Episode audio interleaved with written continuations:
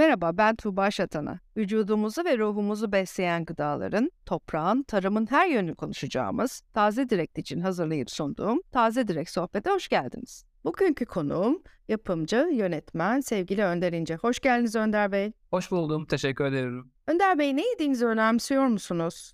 Ne yediğimi önemsiyorum elbette ya da önemsemeye çalışıyorum diyeyim daha doğrusu. Ama hani günümüz üretim koşullarında da çok da emin olamıyorum. Çünkü sürekli sağlıksız yiyecekler, sağlıksız besinlerin had safhada olduğu bir dönem. Ama elimden geldiğince ne yediğime dikkat etmeye çalışıyorum. Hepimiz aynı durumdayız galiba. Birçok belgeselin yönetmenliğini, yapımcılığını üstlenmişsiniz. E, hatta özel gösterimler, ödülleriniz de var. Son zamanlarda da yerinden tarım programını yapıyorsunuz. Çiftçileri geziyorsunuz. Ege, Ege'yi bol bol seyrettim son zamanlarda. İçim açıldı o baklaları, Şevketi Bostanları görünce son programınızda hatta. Ve çiftçilerle görüşüyorsunuz. Bu nasıl başladı? Ne amaçla başladı? Biraz anlatabilir misiniz rica etsem? Elbette bu yaklaşık bir yıl önce başlayan bir süreç. Ee, ama öncesinde şu Halk TV Ege'de bir merkez açmak istiyor. Merkez Ege Bölge Ofisi açmak istiyordu. Ee, ve benimle iletişime, iletişime geçtiler. O safhada ben hem bel belgeselci hem televizyon habercisi olarak sahadan yerinden haber yapmayı, belgesel yapmayı, sahada ve yerinde kişilerle görüşmeyi, öykü anlatmayı seven bir yapımcı ve yönetmenim ve aynı zamanda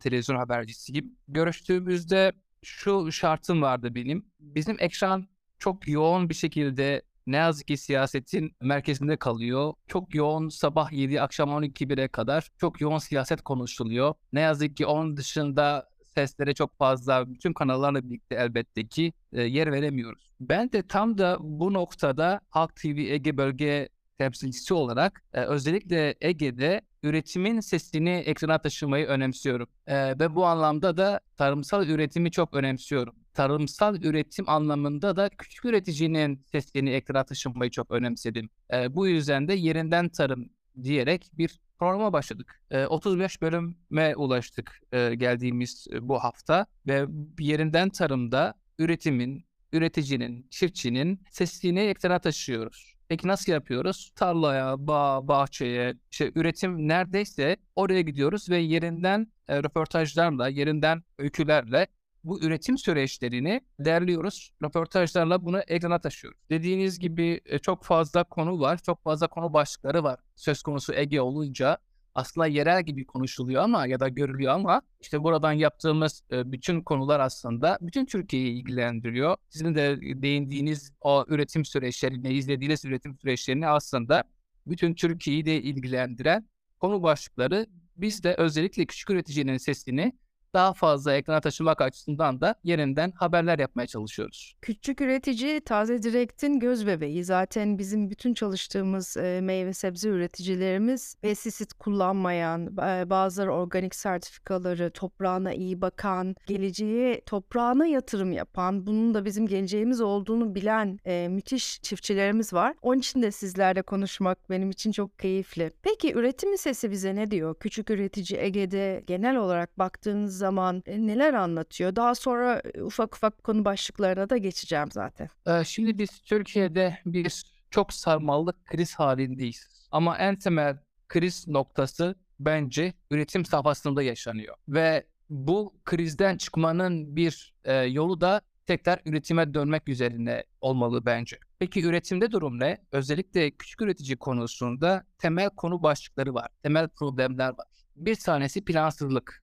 Küçük üretici ürettiği ürünün e, geleceğini göremiyor. Yani ürününü üretmiş, e, hasatını yapmış, toplamış, depolamış ama bütün bu süreçler geçmesine rağmen kaça satacağını hala bilmiyor. Yani mazotçunun parasını ödemiş, çiftçinin parasını ödemiş, gübrenin parasını ödemiş, ilacın parasını ödemiş, bütün bu e, girdiler ve çıktıları sağlamış, bir ürün elde etmiş ama bu ürünü kaça satacağının hala netliği yok. Dolayısıyla çok temel bir plansızlık en fazla gördüğüm, karşılaştığım ve konu başlıkları değişti de yani tütünde de öyle, pamukta da öyle, sebzede de öyle, üzümde de öyle, e, patateste de öyle. Bütün üreticinin en temel noktası şikayet ettiği konu plansızlık. İkincisi elbette ki çok ciddi girdi maliyetleri var. Yani hangi konuyu konuşuyorsak elektriğinden yemine kadar, işçiliğinden sulamasına kadar %300'leri bulan, %400'leri bulan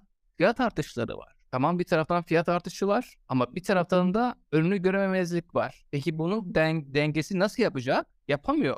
Dolayısıyla üretici ya üretimden vazgeçiyor ya da üretiyor ama bir plansızlık şeklinde bir hani havaya serilen bir şey gibi, buğday gibi düşünün lütfen. O tutacak mı, tutmayacak mı, ne olacak, ne bitecek çok bir belirsizlik var. Ve başka bir konuda bu plansızlıkla birlikte kendisini yalnız hissetme hali var. Yani bu plansızlık olduğu için kimse gelip üreticiye sen ne üretiyorsun, nasıl üretiyorsun, ne kadar üretiyorsun, kaçtan satacaksın? Bütün bu soruların cevabı e, olmadığı için de çok temel bir aslında plansızlık ve öngörüsüzlük var ne yazık ki. En temel nokta benim gördüğüm bu. Evet, üreticinin üretmesi, ürettiği zamanda onu satacağını bilmesi, ne kadar satacağını bilmesi, bütün ürünün alacağını bilmesi gerekiyor ki bildiği işi de yapmaya devam etsin. Bizim en çok konuştuğumuz konulardan bir tanesi et fiyatlarının neden bu kadar arttığı. Ve tabii sizler bizler biraz daha hakim olabiliriz konuya. Fakat haftada bir, haftada iki özellikle son aylarda inanılmaz bir artış gözlemliyoruz et fiyatlarının üzerinde. Sizin de söylediğiniz gibi girdi fiyatları artıyor. Üretim zaten çok azaldı. Zaten bir hayvanın yetişmesi derken e, aslında bunu size anlatın istiyorum ben hiç e, bu sözlere girmeden. Neden et fiyatları bu kadar artıyor? Beklenen olay bu aslında Tuğba Hanım. Geçen sene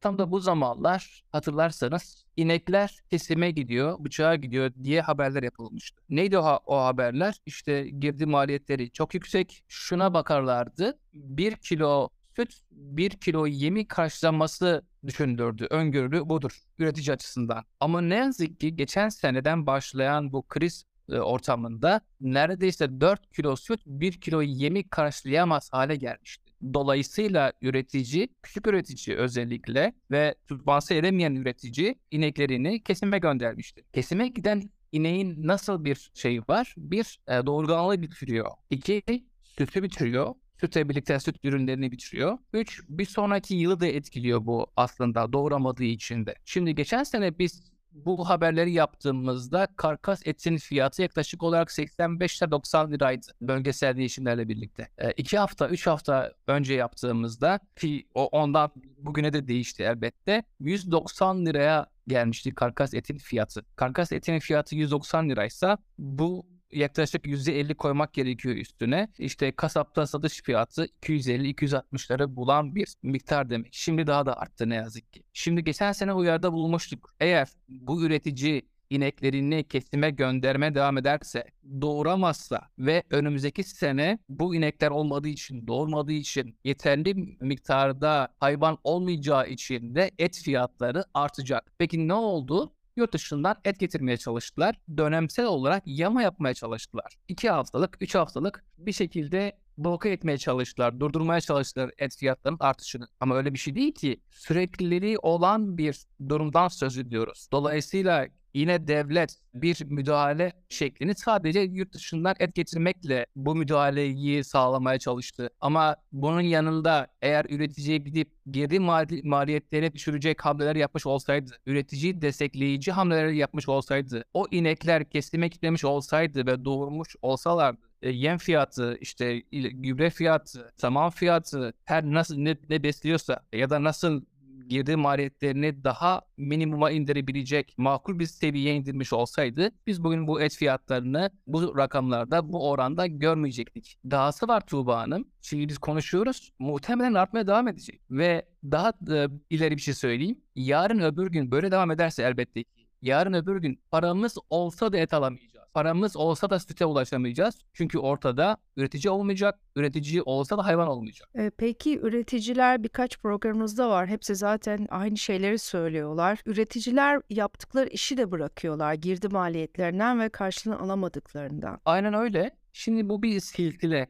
Eğer üretici doğduğu yerde doymaz ise kentlere yığılım başlayacak. Yığılma olduğunda da bu işsizliğe tekabül edecek. Ya da işte döşeme altı dediğimiz kalifiye olmayan işsiz gücünün artmasına neden olacak. Bu çok ciddi hani kent kentlerin boğulması dediğimiz şey vardır ya işte köyleri bitirdik, kasabaları bitirdik, kentlere yoğunlaştık, hepimiz kentlere dolduk. Dolayısıyla çok ciddi bir nüfustan bahsediyoruz, kentsel nüfustan bahsediyoruz. Peki bu insanlar geldiler, üretmediler. Eğer üretici doğduğu yerde etini, sütünü, patatesini, soğanını, işte her neyden bahsediyorsak, mısırını, zeytinini, üzümünü üretmezse biz kentteki yaşayanlar ne yiyeceğiz? Dolayısıyla temelinde yani insanların en temelinde hayata tutulmaları gerekiyor. Üretmeleri gerekiyor. Sürdürülebilir bir üretime dönüşmesi gerekiyor bunun Tuğba Ve bunun için de çok ciddi bir devlet aklının, çok ciddi bir devlet planlamasının oluşması gerekiyor. Şu anki en temel nokta o.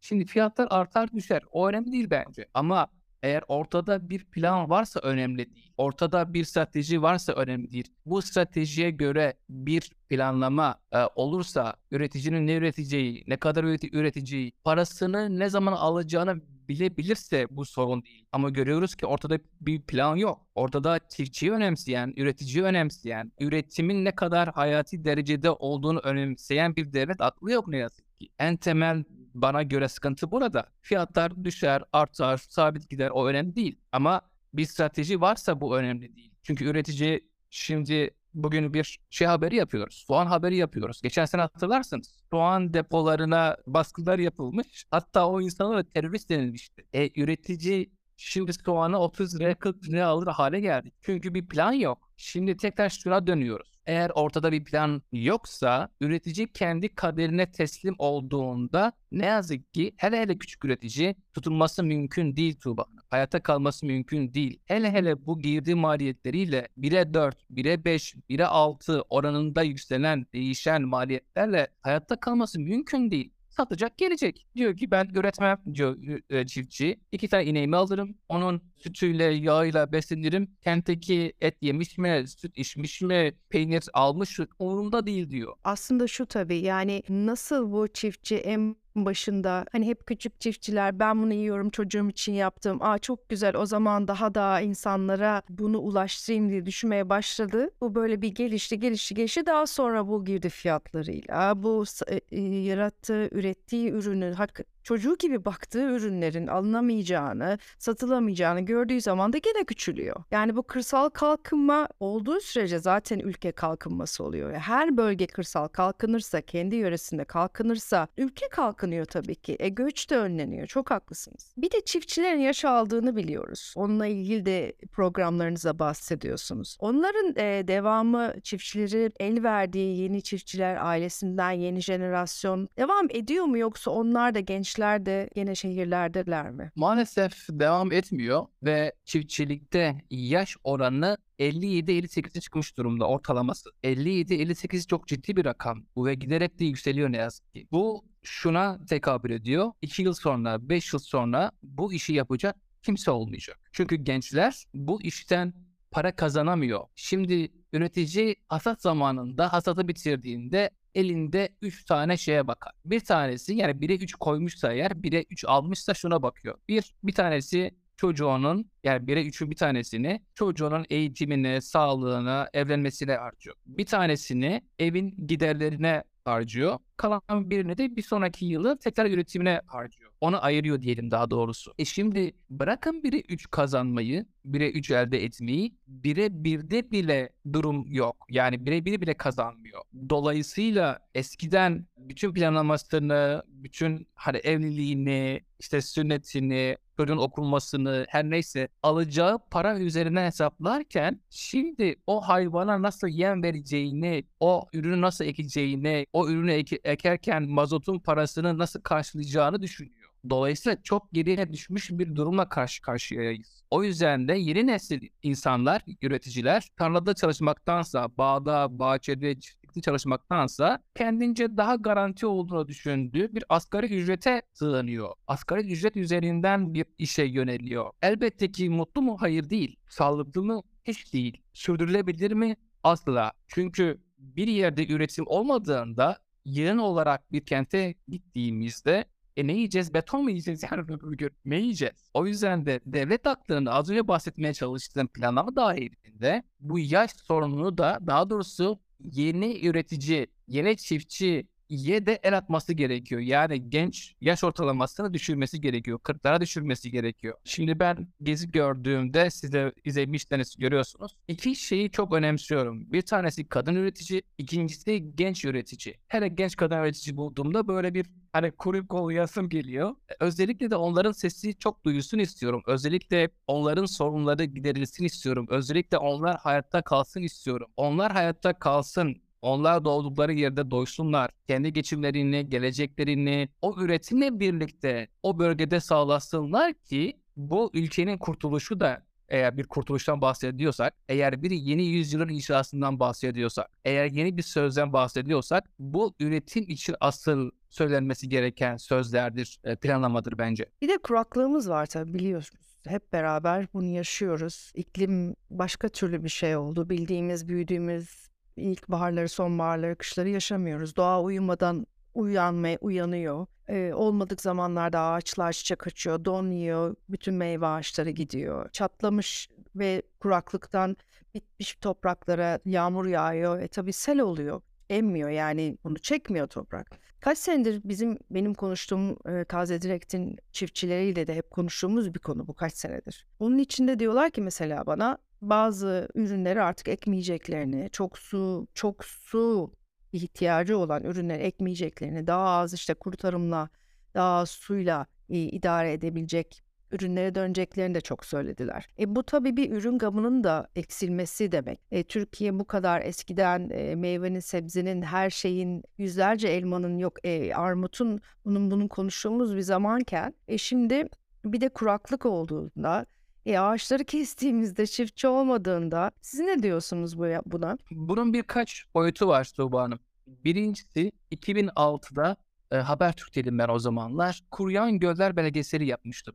Ve o zaman 2006'da 17 yıl önce şunu anlatmaya çalışıyordum. Türkiye bu su politikasıyla devam ederse bu göller kuruyacak ve bu göl, göllerin beslediği havzalar, bu gölleri beslediği tarlalar, köyler, her neyse meralar üretemez hale gelecek demiştim. 2006 Ağustos ayından bahsediyorum. Aradan 10 yıl, 17 yıl geçti ve biz hala tekrar bunu konuşuyoruz. Ama artık canımız daha çok yanarak konuşuyoruz. Daha da çok yanacak ne yazık ki. Bir tanesi elbette ki tarımsal sulamanın yani bahçe sulamanın önüne geçilememesi. Şimdi tükettiğimiz suyun neredeyse %60, %70'i vahşi tarımsal sulamaya gidiyor.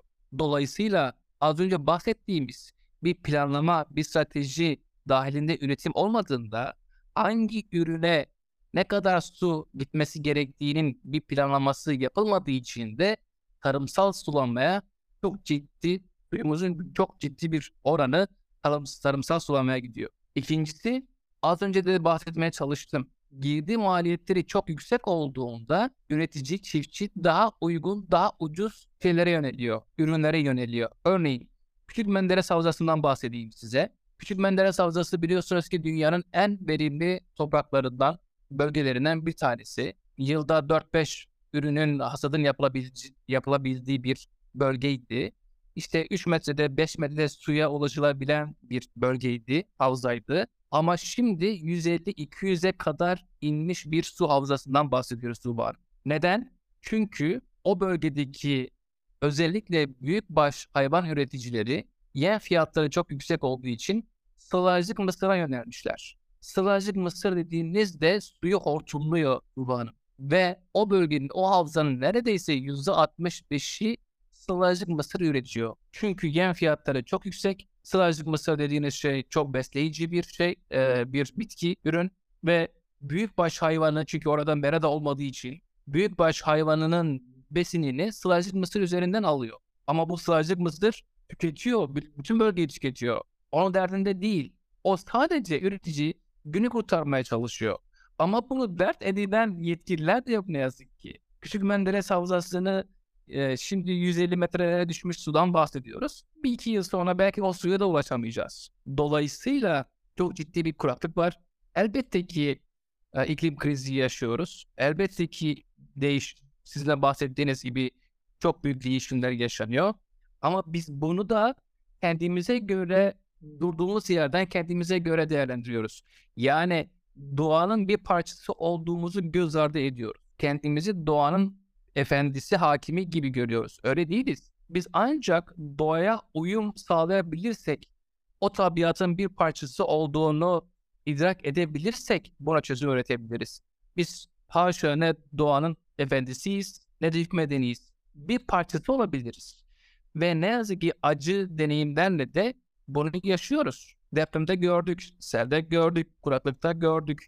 Biz doğanın bir parçası olduğumuzu idrak edemediğimizde, ona göre bir strateji belirlemediğimizde, doğayla uyum şeklinde üretim tarzımızı da, üretim modelimizi de, üretim şeklimizi de dönüştüremez isek eğer, yarın öbür gün bunun da ötesine gidecek bir felaketle karşı karşıya kalacağız Tuğba Hanım. Biraz felaket şeyi gibi oldu kusura bakmayın. Yok felaket değil. Aslında sizin e, alandan bize e, ulaştırdığınız bilgiler çok kıymetli tam tersi. Çünkü büyük şehirlerde yaşamanın bir e, maalesef dezavantajı da topraktan, doğadan uzaklaşmak. Bu e, hız arasında da bu nasıl üretiliyor, nasıl bana ulaşıyor acabaları hep unutmak. Onun için e, sizin bizimle paylaştığınız bilgiler çok kıymetliydi. Katıldığınız gözlemlerinizi ve deneyimlerinizi bizimle paylaştığınız için çok teşekkür ediyorum. Ben teşekkür ederim fırsat verdiğiniz için de. Şunu bilmemiz gerekiyor. Uyumu sağlamalıyız doğayla. Eğer bir bu krizden çıkmayı düşünüyorsak,